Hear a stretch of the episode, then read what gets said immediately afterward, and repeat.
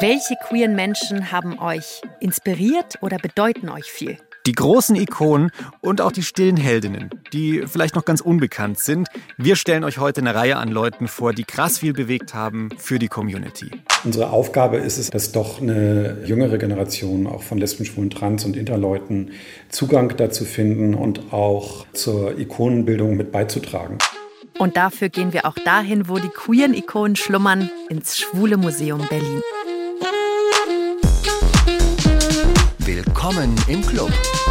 Der LGBTIQ-Podcast von Puls mit Kathi Röb und Julian Wenzel. Das wird heute so eine richtig schöne Herbstfolge, wo ihr euch gemütlich mit einem Tässchen Tee vielleicht ans Fenster setzen könnt oder auf einen gemütlichen Sessel oder auch einfach aufs Bett bei euch. Und wir machen uns jetzt gemeinsam eine schöne Zeit und lernen inspirierende queere Leute kennen. Mhm. Ich freue mich da ein bisschen drauf. Sagt der Mann, der gerade Wasser hier in der Tasse hat. Naja. Aber du hast ein schönes Mützchen auf. Du siehst gemütlich aus heute. So ein bisschen Herbststimmung ja. hier. Haben wir eigentlich ein Limit, wie lange wir die Folge machen wollen? Nein. Guckt mal, wie lang es geworden ist jetzt am Ende. Weil eigentlich müsste diese Folge doch mindestens irgendwie 50 Stunden lang sein, wenn wir hier alle großen Namen droppen wollen. Weil es gibt schließlich so unfassbar viele PionierInnen, die ganz Großes für die Community geleistet haben, oder? Total. Und dann gibt es natürlich auch noch so Leute wie euch da draußen und ihr versucht mit Sicherheit auch in eurem Rahmen der queeren Community irgendwie zu helfen, sie zu unterstützen, sie sichtbarer zu machen und so. Und da ist es ja ganz egal, ob das jetzt eine Lehrerin ist, die sich irgendwie gegen Mobbing einsetzt oder eine große queere Ikone auf der Bühne, die Songs singt, die Queerios irgendwie inspirieren oder so.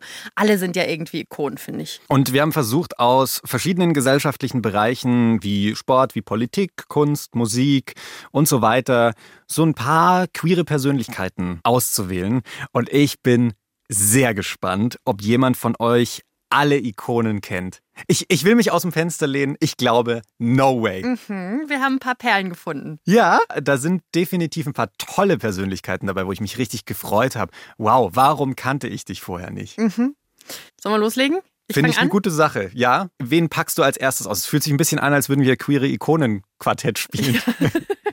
Wie viel Hubraum hat deine erste Ikone? Jahrgang. Bei dieser Frau sind auf jeden Fall wahnsinnig viele Punkte beim Glamour-Faktor. Uh. Es ist eine Lady, die mitverantwortlich ist dafür, dass Voging die Runde gemacht hat. Und sie heißt Angie Extravaganza. Hast du, oi, hast du Voging mal ausprobiert? ja, zu Hause vorm Spiegel. Ja. Für alle, die äh, Voging jetzt nicht kennen, das ist ein spezieller Tanzstil, der gerade so aus der Ballroom-Szene ja kam. Also ein sehr queerer Tanzstil und ich hab's mal so zu Hause vorm Spiegel probiert, mehr auch nicht. Sei mein Spiegelbild. soll ich, hier, soll ich hier Vogen? Oder ja, wie? ein bisschen, mach Ja, also das ist halt so mit Händen wird da viel getanzt, ist so mein Eindruck. Also es ist immer so, so hey Kitty Girl. Ja. Und dann irgendwie so viel um den Kopf herum. Jules ist jetzt aufgestanden. Es hat ein bisschen was von Hey Macarena, muss ich sagen. Aber ich bin okay. auch sehr froh, dass es hier ein Podcast ist und ihr gerade nicht, nicht sehen könnt, wie ich mich zum könnt. Affen mache.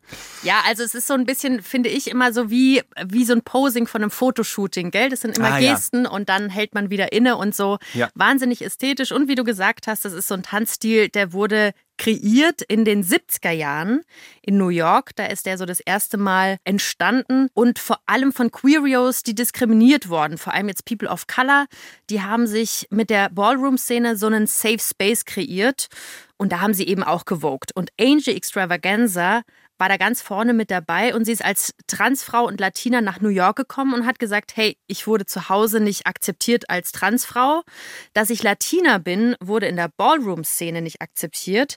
Also mache ich mein eigenes Ding auf und dann hat sie 1982 das Haus Extravaganza mitgegründet. Eh, da klingelt bei mir so ganz dunkel was. Äh, die Extravaganzas kommen doch auch in Pose vor, oder? Genau.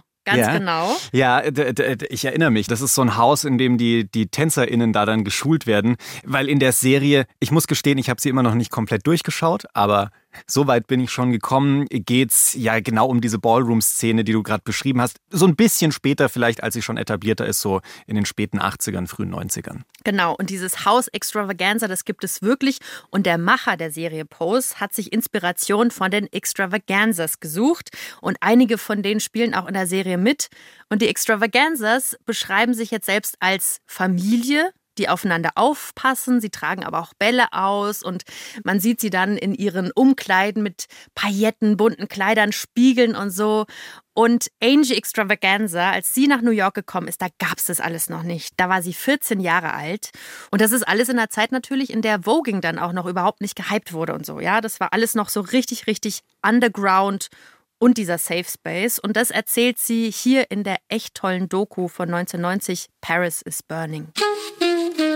My name is Angie Extravaganza, and I am the mother of the House of Extravaganza. When there's a ball, I'm always doing something for everybody in my house. I do that one's hair, the other one's makeup, you know, shoes, their shoes, their accessories. I always offer advice, you know, I mean, as far as what I know and what I've been through in gay life, you know, I ran away from my house when I was 14 and I've learned all sorts of things, good and bad, and how to survive in gay world, you know, it's kind of hard. Sie nennt sich ja selbst The Mom. Sie war so eine Art Hausmutter und hat jetzt junge Transmenschen total umsorgt und zwar so richtig, ne? Also das hieß, das waren Leute, die sind zum Teil auch von ihrer Familie verstoßen worden, sind auch nach New York gekommen und sie war diejenige, die ihnen dann Geburtstagsgeschenke gemacht hat oder eine Hühnersuppe gekocht hat, als sie vom Feiern heimgekommen sind und so, ja? Mutti halt. Mutti. Aber sie war eben auch in den ganz ganz dunklen Momenten da. Und hier spricht sie über eine ihrer Töchter, um die sie sich gekümmert hat. Sie wurde ermordet und kein anderer Mensch als Angie wollte sie identifizieren. Und dann die ganz bittere Erkenntnis am Schluss. I had a booking for a Christmas show at Sally's and the DTs came to me with a picture of her murdered and they were about to cremate her because nobody had came to um, verify the body and I was the one that had to give all this information down to her family. Actually, they found her dead after four days, strangled under a bed in a sleazy hotel in New York City. I'm hungry. We used to get dressed together, call each other, and say what we were going to wear. And, you know, she was like my right hand as far as I'm concerned. I miss her. Every time I go anywhere, I miss her. That was my main, the main daughter of my house, in other words. But that's part of life as far as being a transsexual in New York City and surviving. Das muss man sich mal geben. Sie sagt, so ist es einfach, wenn man in New York City als Transperson lebt und versucht zu überleben. Das ist richtig hart. Mhm. Aber Angie war eben jetzt nicht nur diese Hausmutter, die sich wahnsinnig gekümmert hat, sondern sie war auch eine Persönlichkeit auf der Bühne und hat alles gegeben. Und wenn man sich das jetzt mal vorstellt, wie jung sie damals war, Angie wurde nur 28 Jahre alt, als sie an Folgen von AIDS gestorben ist. Also all dieses Kümmern und all dieses Aufbauen von diesem Haus kam in einer Zeit, da war sie, keine Ahnung, so zwischen 20 und nicht mal 30 Jahren alt. Das ist wirklich krass. Ich bekomme da, ich bekomme da Gänsehaut. Also so alt wie ich, ich fühle mich jetzt nicht als Mutti von allen. Mhm. Wüsste auch gar nicht, wo ich diese Energie hernehmen sollte. Und da dann jemanden zu haben, die sich so aufopferungsvoll um alle gekümmert hat, das finde ich echt stark. Mhm. Und es hat ja jetzt alles in den 80ern begonnen, wie mhm. wir gesagt haben. Aber dieses Haus Extravaganza ist bis heute aktiv. Wie gesagt, in der Serie Post sind da ein paar Leute vertreten, aber die touren auch bis heute um die ganze Welt und machen Voguing-Kurse und so und sind deswegen jetzt nicht nur in New York, sondern auf der ganzen Welt zu so einem Art Safe Space geworden und praktizieren eine wahnsinnig schöne Ausdrucksweise mit Voging. Eine richtig tolle erste queere Ikone, die mhm. du da rausgesucht hast. Und zu Voging äh, würde ich gerne nochmal eine extra Folge machen. Vielleicht schicke ich dich auch mal in so einen Kurs, weil das sah, war gerade noch ein bisschen kantig. Das wäre doch mal was für Instagram, so ein kleiner Special-Inhalt. Voging with Willkommen im Club, so ein kleiner Voging-Kurs. Ja, ich, ich, ich arbeite da mal dran. Ja. Ich finde aber, es ist Zeit, zur nächsten Ikone zu kommen und wir schauen mal in die Politik. Mhm. Wobei so richtig stimmt es eigentlich nicht so ganz, weil die nächste Ikone hat quasi so alles Mögliche gemacht. Der Mann hatte unfassbar viele Jobs. Der war Lehrer, der hat bei Broadway-Musicals hinter der Bühne mitgearbeitet. Der war Aktienanalyst. Okay. Krasse Range irgendwie an Jobs. Und er war auch Wall Street Investment Banker. Mhm. Und zu der Zeit lebte er noch völlig ungeoutet, bis ins Jahr 1969. Da war der Big Bang das große Coming Out. Ja klar, Hippie Times. Ja, yes. Da packt man aus. Harvey Milk heißt der gute Mann und der hat sich zu der Zeit ja die Haare dann wachsen lassen und dann ging es für ihn ab nach San Francisco die ja damals halt absolute Hippie-Hochburg, mhm. so zu der Zeit. Und da hat er dann den kleinen Fotoladen. Klar, kann man ja einfach mal noch einen neuen Job ausprobieren, machen wir einen Fotoladen auf. Und der wurde sehr bald und sehr schnell so zum richtigen Treffpunkt für die Queerio-Szene da. Mhm. Okay, also ein Typ, der wahnsinnig viele Gesichter hat, wahnsinnig viel ausprobiert hat und sich dann aber erst traut zu outen in dieser San Francisco Hochburg der Homosexualität eigentlich auch. Richtig. Da ging es dann los. Wobei tatsächlich tatsächlich war das auch in San Francisco gar nicht so offen. Und äh, da mache ich jetzt mal so ein bisschen Küchenpsychologie. Vielleicht hat ihn das auch dazu bewegt, dann in die Politik zu gehen. Das habe ich ja gerade eben schon angekündigt. Er hat sich nämlich ein paar Jahre später als Stadtrat aufstellen lassen. Hat dann erst beim dritten Mal geklappt, also der hat auch ordentlich Durchhaltevermögen gehabt. Und schließlich zog er dann halt 1977, und das war schon ein historischer Moment, als erster offen schwuler Stadtrat, auch so richtig schön, gibt es Szenen davon, mit seinem Freund Arm in Arm ins Rathaus ein. Mhm. Tolle Szene. Mhm. Und auch trotz vieler Morddrohungen war für ihn immer ganz klar, es gilt, Stimme zu erheben für den guten Zweck. Und da hören wir jetzt mal rein. Achtung, die Tonquali von damals war jetzt noch nicht ganz so geil wie heute. 15 million lesbians and gay men waiting to hear your voice. We are coming out of the closet. When are you going to come out of yours?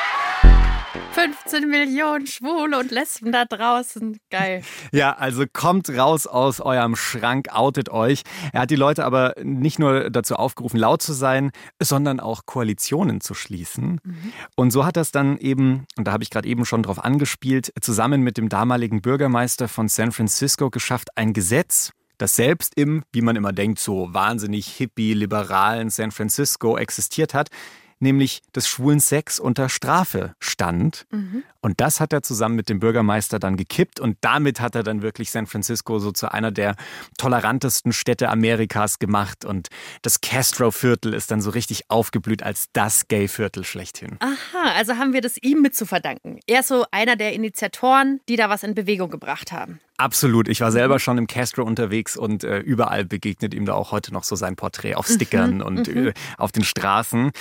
Man muss aber auch sagen, bei unserer zweiten Ikone ist das Leben ganz schön tragisch geendet. Er hat mal in der Rede gesagt, sollte mich eine Kugel ins Gehirn treffen, dann möge diese Kugel dazu führen, dass sich jeder outet. Da wusste er noch nicht, was passieren sollte. Ein Jahr später, da hat sich das nämlich so auf tragische Weise bewahrheitet. Er wurde von dem politischen Gegner erschossen. Und das ist interessant, das will ich hervorheben, nicht weil Harvey Milk schwul war, das war nicht das Problem, sondern die beiden hatten einfach politische Differenzen, die waren unterschiedlicher Meinung. Und deswegen wurde Harvey Milk dann erschossen. Ach krass, okay. Aber wie du gerade gesagt hast, in San Francisco jetzt tatsächlich so eine Legende und Ikone. Und es gibt doch auch diesen Film mit Sean Penn. Richtig. Mhm. Absoluter Watch-Tipp. Schaut euch den an. Coole Geschichtsfolge in Filmform. Wollen wir weitermachen mit einer nächsten Ikone? Sehr gern. Ich würde hier noch ein Kärtchen auspacken aus mhm. unserem Ikonenquartett. Und zwar äh, mit einer Person, die auf sehr konkrete Weise für ihre Rechte, ja, gekämpft, ich möchte fast sagen, gefeitet hat. Wir hören mal rein, wie das so klang.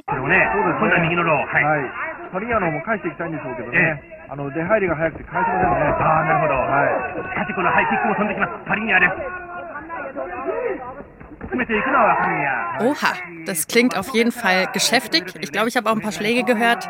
Viele Leute sind am Start.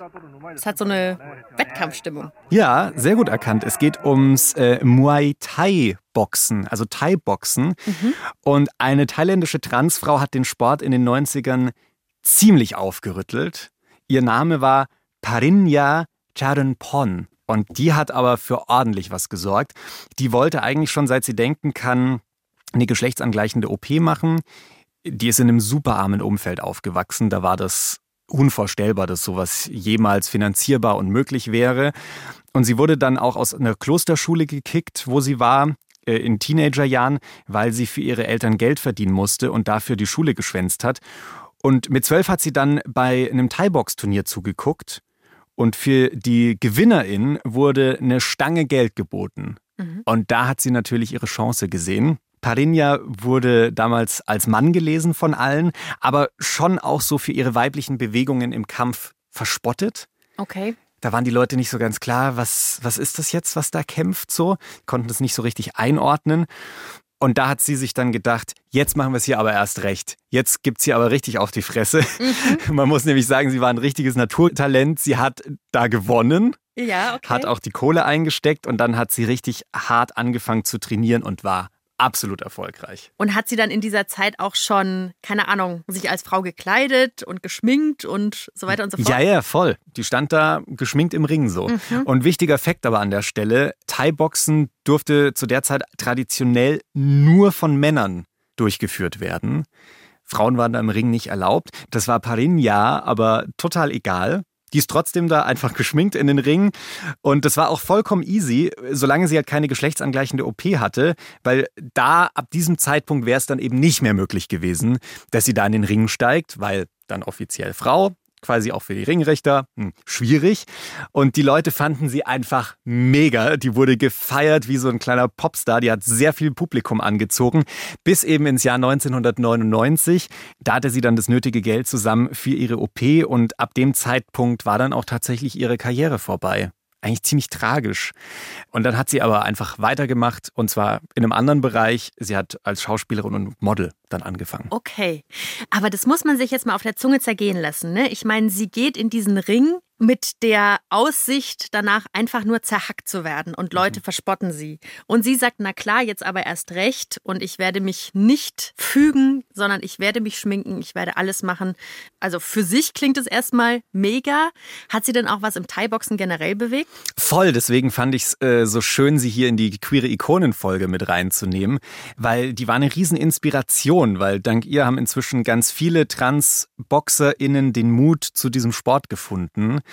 Und bis heute ist es so, dass es in manchen Stadien immer noch klare Regeln gibt. So Frauen dürfen zum Beispiel nicht mal die Absperrung des Rings berühren oder es gibt halt bestimmte Kleiderordnungen.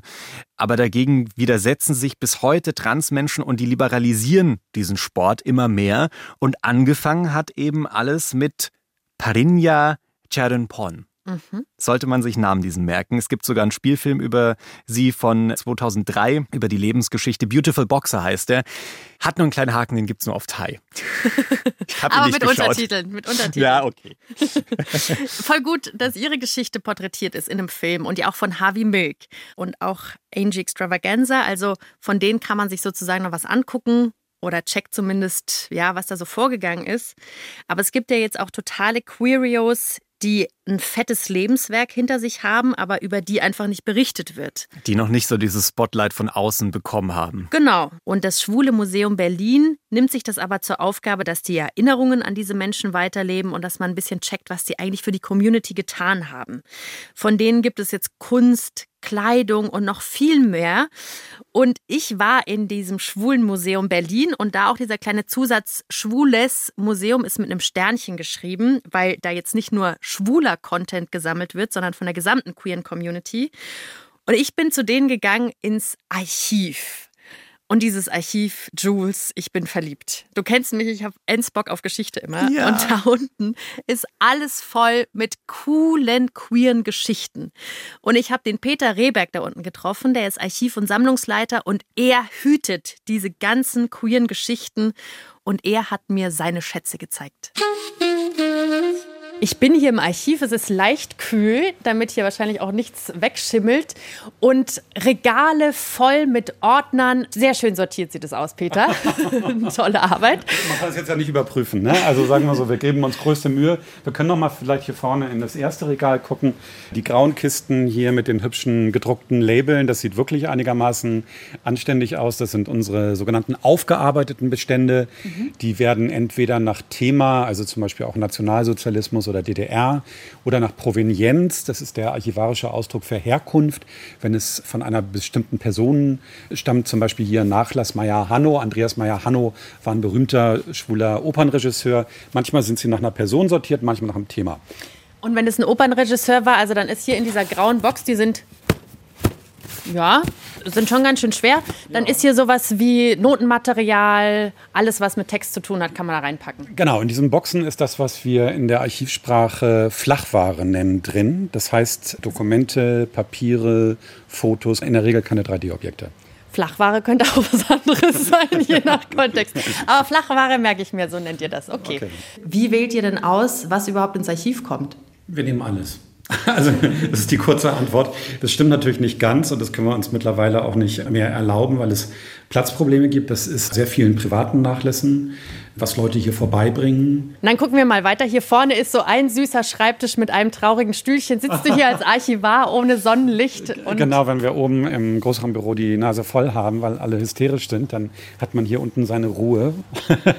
cool. Und dieser Schreibtisch steht jetzt vor so ein paar Objekten. Hier sehe ich so einen alten Stuhl und einen Spiegel. Ihr sammelt also nicht nur Flachware. Und jetzt kommen wir, glaube ich, in meine Lieblingsabteilung hier links. Ich sehe eine, eine spannende Skulptur. Das sind drei Matrosen, die sich von hinten ähm, gut tun. Mit runtergelassenen Hosen. Auch ja. das sammelt ihr hier. Genau, das sind, davon haben wir ja gleich mehrere, ne? Eins, zwei, drei. Das sind Skulpturen, von denen kann man sagen, die sind eigentlich dem finnischen Zeichner Tom of Finland nachempfunden. Also hypermaskuline Figuren mit übertriebenen äh, männlichen Körpermerkmalen und oftmals in Uniform wie Matrosen, Polizisten oder Cowboys. Also eigentlich, sagen wir mal, schwule Pornosprache ne? und hier als 3D-Skulptur verewigt. Wir haben aber auch vielleicht nochmal einen kleinen Schwenk nach rechts. Also da siehst du in der Vitrine dann so Federboas und Teil von äh, Tunten- und Drag-Kostümen. Leute, das ist so eine unfassbar wichtige Arbeit, die da gemacht wird in diesem Archiv, weil Ihr habt euch jetzt wahrscheinlich gedacht, ach, queere Ikonen, die werden heute über Lady Gaga und so sprechen. Ja, schon auch, aber nicht jede queere Ikone, die die Aufmerksamkeit verdient hat, hat halt auch eine eigene Netflix-Doku oder sowas, mhm. sondern vielleicht schlummert auch die eine oder andere in diesem Archiv und ich war da auch schon im Schwulen Museum. Kann ich euch sehr empfehlen, wenn ihr mal in Berlin seid, schaut da vorbei, gibt's auch immer wechselnde Ausstellungen und die sind sehr, sehr hilfsbereit, wenn ihr irgendwo einen Deep Dive in ein Thema machen wollt. Voll und wenn ihr euch jetzt mal überlegt, wenn ihr normalerweise durch ein Museum geht, dann fehlen doch einfach diese queeren Persönlichkeiten. Manchmal kommt einem so ein queerer König unter oder so vielleicht mal, aber das sind dann immer nur so Randgeschichten oder es wird. wo, dann, wo dann irgendwie im Beschreibungstext steht, ähm, er wohnte mit seinem Hofrat zusammen. Genau. Und das ist dann das verklausulierte, er war schwul. Genau. Sind wir ehrlich. Wenn das überhaupt Erwähnung findet. Und es ist so empowernd, da mal reinzugehen und einfach nur queere Geschichte zu erleben. Und ich habe Peter dann natürlich auch noch gebeten, mir seine queere Persönlichkeit zu zeigen, die er besonders feiert, also so ein bisschen seine Ikone.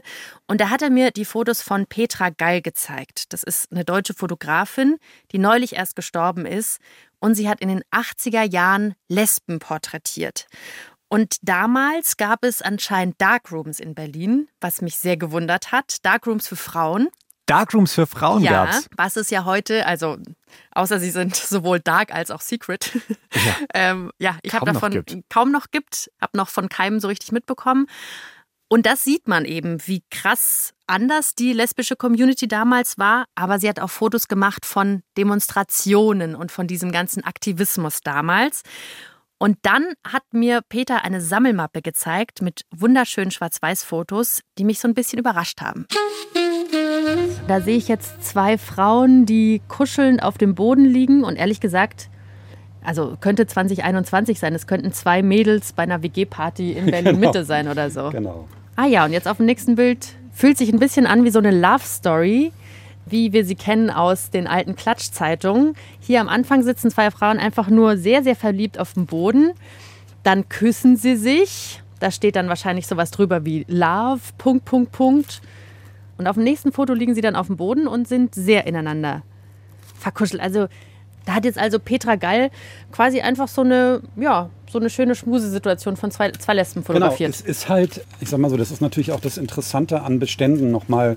Dadurch, dass es mit der, mit der offiziellen Geschichtsschreibung von Lesben, Schwulen, Trans, Inter quasi hapert ne, oder die nur bruchstückhaft oder so abgebildet ist, sind natürlich manchmal diese privaten Sachen unheimlich wichtig und sind eben entlang von Fragen wie Coming Out und Sichtbarkeit und Safer Spaces und so weiter. Und jetzt sag mal, kann man irgendwie erkennen, wann das Foto gemacht wurde? Steht da 85. 85, mhm, wow, genau. okay. Genau. Also, fünf, dass es 85 auf einer WG-Party so zuging, holla die Lesbenfee.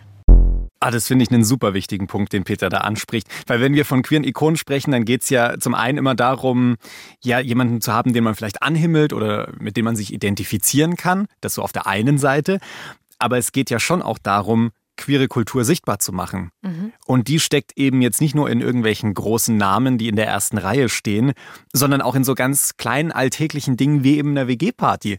Ich glaube, ich muss häufiger Fotos von dir machen, Kathi, so als Zeitzeugen. Auf WG-Partys, ja. ja. Die Leute in 20 Jahren werden sich denken, scheiße, was war mit der los? Aber ja, das ist genau der Punkt. Ne? Wir bekommen ja einfach nichts mit von diesem queeren Alltagsleben, weil das immer so ein bisschen zurückgehalten wurde. Es wurde immer hinter verschlossenen Türen gelebt. Mhm. Und da öffnet sie uns einfach eine wahnsinnig schöne Tür, diese Fotografin Petra Geil. Und die Fotos, die sind übrigens auch digitalisiert und wir packen euch den Link in die Show Notes, dann könnt ihr da mal durchgucken. Ja, und so ein bisschen Berlin der 85er, 90er schnuppern. Oh, das werde ich machen. Sehr guter Tipp gleich im Anschluss von der Folge. Mhm. Schöne Karte, die du da auf den Tisch gehauen hast ja. mit Petra Gall. Ja. Äh, ich würde jetzt äh, weitermachen Nächste Ikone mit einer Künstlerin, von der, ich weiß nicht, eine Million? Nee, viel mehr. Milliarden Bilder es gibt. Das mhm. ist unglaublich. Und wir wissen, dass ganz, ganz viele von euch sie auch feiern. Wir haben bei uns auf Instagram ja schon viele unterschiedliche queere Ikonen vorgestellt. Das kam mega an. Es hat uns ehrlich gesagt auch zu dieser Folge inspiriert. Mhm. ähm, und da haben wir gefragt, wer denn ein Bild von dieser Künstlerin, über die ich spreche, von euch hat. Und die Antworten waren, yo, habe ich auf dem Socken oder sogar als Tattoo hier auf dem Arm verewigt. Oder einer hat auch geschrieben, ich habe meine Tochter nach ihr benannt. Das hat mich sehr überrascht. Äh, hängt sie bei dir irgendwo rum? Nee, aber ich habe mal einen Kerzenständer mit ihr verschenkt. Mit ihrem Kopf. Da kann man oben eine Kerze reinpacken. Das klingt ein bisschen angekommen. weird. Wollen wir mal auflösen, über wen wir reden? Ja, ihr wisst es wahrscheinlich eh schon oder ihr blickt sie gerade an, weil auch bei euch ein Poster von ihr, von ihrem Selbstporträt über dem Küchentisch hängt. Es geht um Frida Kahlo. Yo, was die meisten über Frida wissen, sie war Künstlerin, sie war Kommunistin, sie war super populär, die gute hatte Augenbrauen, an die man sich auch heute noch erinnert. Aber was viele nicht wussten und wissen, ist, dass sie auch bisexuell war Yeah. Und äh, weißt du, wie sie sich genannt hat? Ähm. La Gran. ich löse lieber gleich auf. ja. La Gran Occultadora. Ah. Die, Okkulte, irgendwas mit. Die mit, große Geheimnisvolle. Die große Geheimnisvolle. Mhm. Mhm. Und als solche hat sie ziemlich viele Affären gehabt. Die hat die Frauen definitiv zu sich ins Bett gelockt. Mit äh, dieser mexikanischen Sängerin hier zum Beispiel hatte sie auch was. Chavela Vargas. Gracias a la vida.